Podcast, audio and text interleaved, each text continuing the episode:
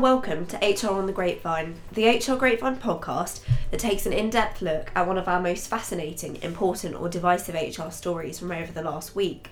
I'm Sophie Parrott, online editor at HR Grapevine, and each week I'll be joined by a different HR journalist as we explore the contemporary practice and most pressing debates in HR within a 10 minute podcast. So, join me as we properly pick apart what it means to work in the people function.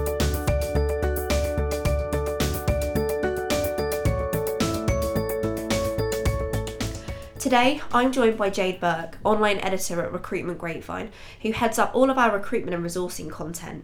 But that's not her only talent. She has a nose for great HR scoop and recently secured an outstanding exclusive interview with Metro Bank's Chief People Officer, as well as a really, really well executed feature on personal beliefs and whether or not they should be impacting employees' jobs.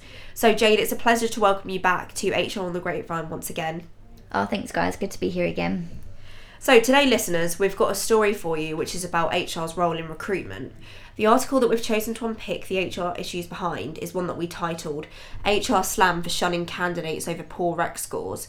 So, essentially, the story revolves around a Twitter user who was writing under the name of um, the wrong Noel, who shared that a friend of his had been trying to hire a new employee and discovered that qualified candidates who lived close by geographically were actually excluded from the recruitment process because they didn't score well on an automated personality test, despite the fact that their level of experience and education might well have qualified them for the role. Mm-hmm. So the HR team adopted software, like screening software, that fired um, across quick questions for candidates, yeah. some of which people may argue would have been irrelevant questions to the nature of the role, um, and then the results of the, um, the kind of the question questionnaire or the survey would determine the candidate's suitability to the job.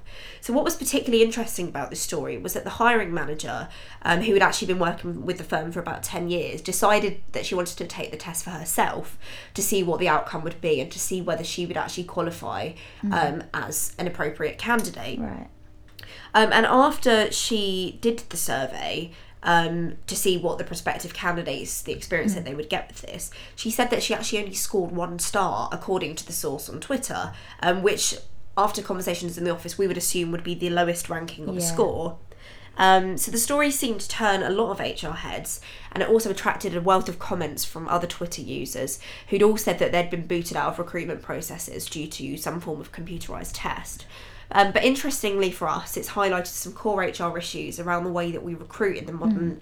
employment landscape and whether or not employers are actually too focused on streamlining and automating um, recruitment processes.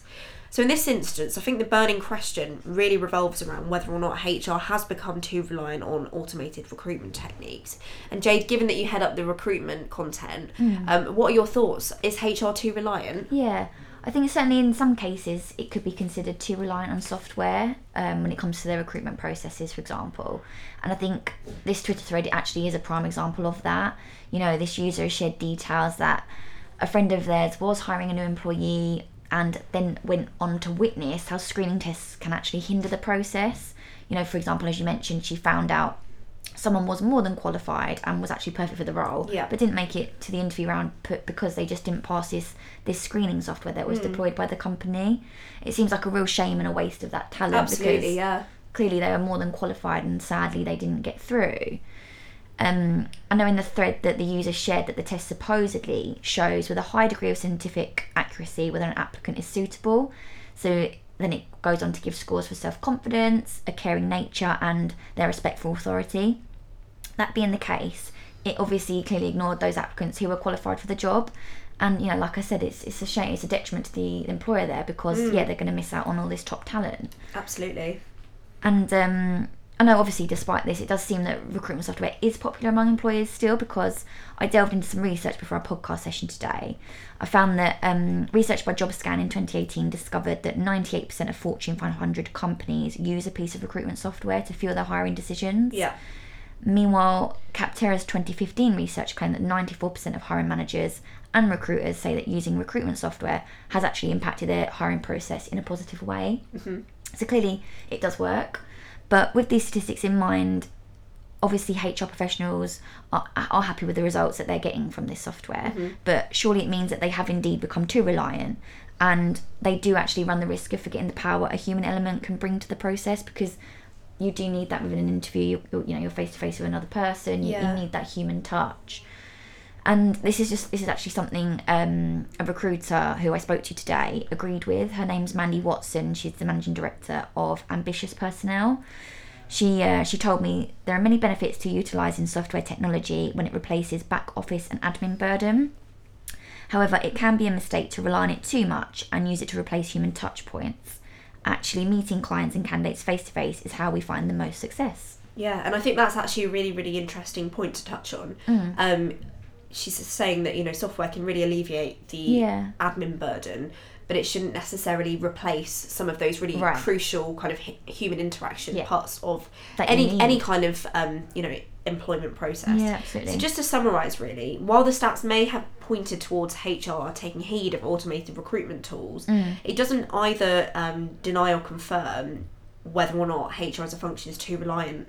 Um, actually, just one example we were chatting about earlier. Um, so Unilever is an example of a firm that has already started to embrace AI in order to kind of transform its recruitment process. Um, but I think automated recruitment does come with a caveat. While it can be used to help influence a hiring decision, employers should also be careful to and conscious to consider other factors Right. and therefore within the interview experience they there should be um, a multi-dimensional um, recruitment process Right. one that maybe starts off with a phone interview then goes forward to a face-to-face interview and has Yeah, lots of different techniques to really scout out and gauge a candidate's Yeah. suitability um, and I think this brings us on to the next point about what employers will actually be missing out on if they are become too reliant on RecTech. Right. Um, so I think a key point in this story is that, like Jade said, um, and that Mandy pointed out, like with anything, technology can really, really enhance and add value to Absolutely, yeah. mundane processes. Um, but it, it, you know, it should be used in conjunction with other recruitment tactics to ensure that no skills or um, qu- you know personal qualities get overlooked. Yeah. So these tests may be useful in assessing the qualitative scores of a person's suitability, and that data can then be used to cross-reference and match with other candidates. Um, but if you ask most most HR practitioners, um, I'm sure they'll quickly tell you that this tech may be useful, but a human touch point is absolutely crucial because after all, a, a robot can't gauge whether or not a candidate's personality aligns with the corporate culture Yeah, exactly. given that there is such a focus on um, corporate culture at the moment in the HR yeah, space. Definitely. Um, and they also can't assess the person's soft skill sets. So, for example, communication, a robot's determination of you know good communication Yeah. is probably very very different from what a human would determine good communication as.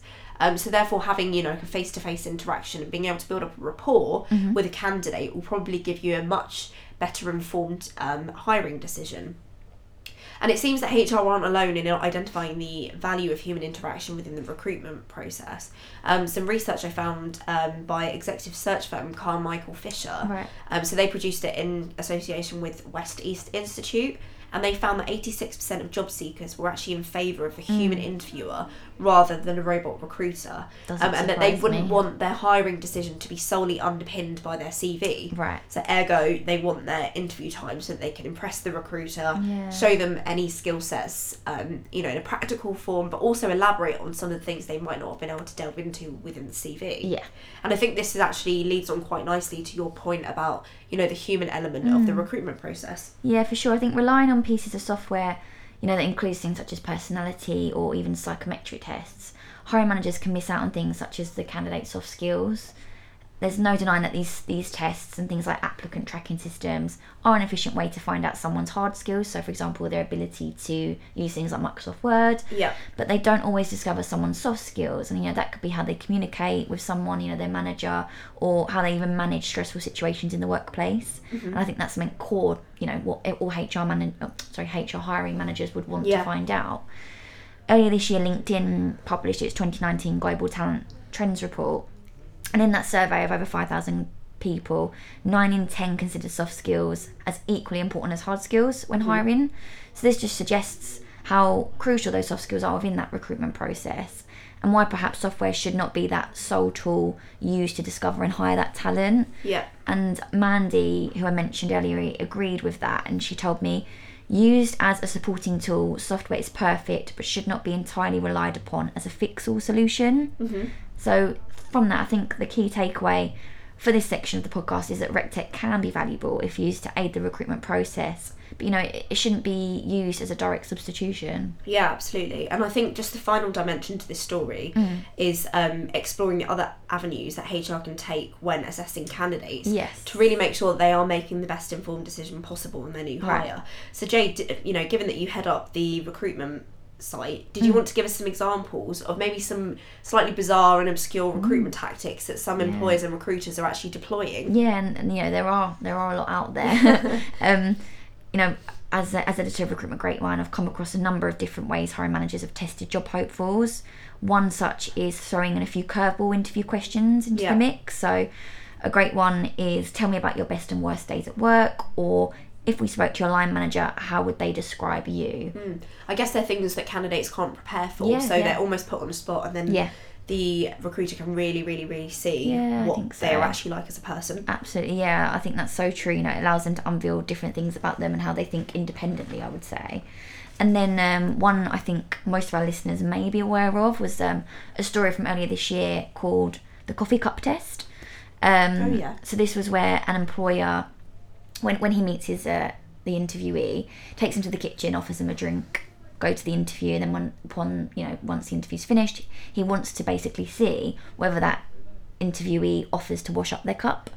He, you know, it's a bit unusual, but to him, the, he, this really showcases someone's attitude, their character, and how they're going to fit in with that office environment. Um, I think that's a really interesting one, to be honest. You know, shows you know just a different element to that. Yeah, absolutely. So I think just to wrap up quickly, you know, we've really tried to unpick some of the core HR issues behind this story, and it seems to be that the overall consensus is that. Um, you know, recruitment software is absolutely fine to use to aid the recruitment process, but Yeah. it shouldn't be used as a direct substitution. Yeah. Because when you're hiring people, in some ways you do need people to carry out Yeah, that role as so. well. But unfortunately, that's all we've got time for today. Um, HR Grapevine wouldn't exist without your continued readership and engagement with our content. Whether that's through our daily newsletters, monthly magazines, webinars, live events, market leading research papers, and now even our brand new podcast series. So to find out more or to sign up to our daily content newsletter, which also showcases solutions and answers to best HR practice, then please visit www.hrgrapevine.com.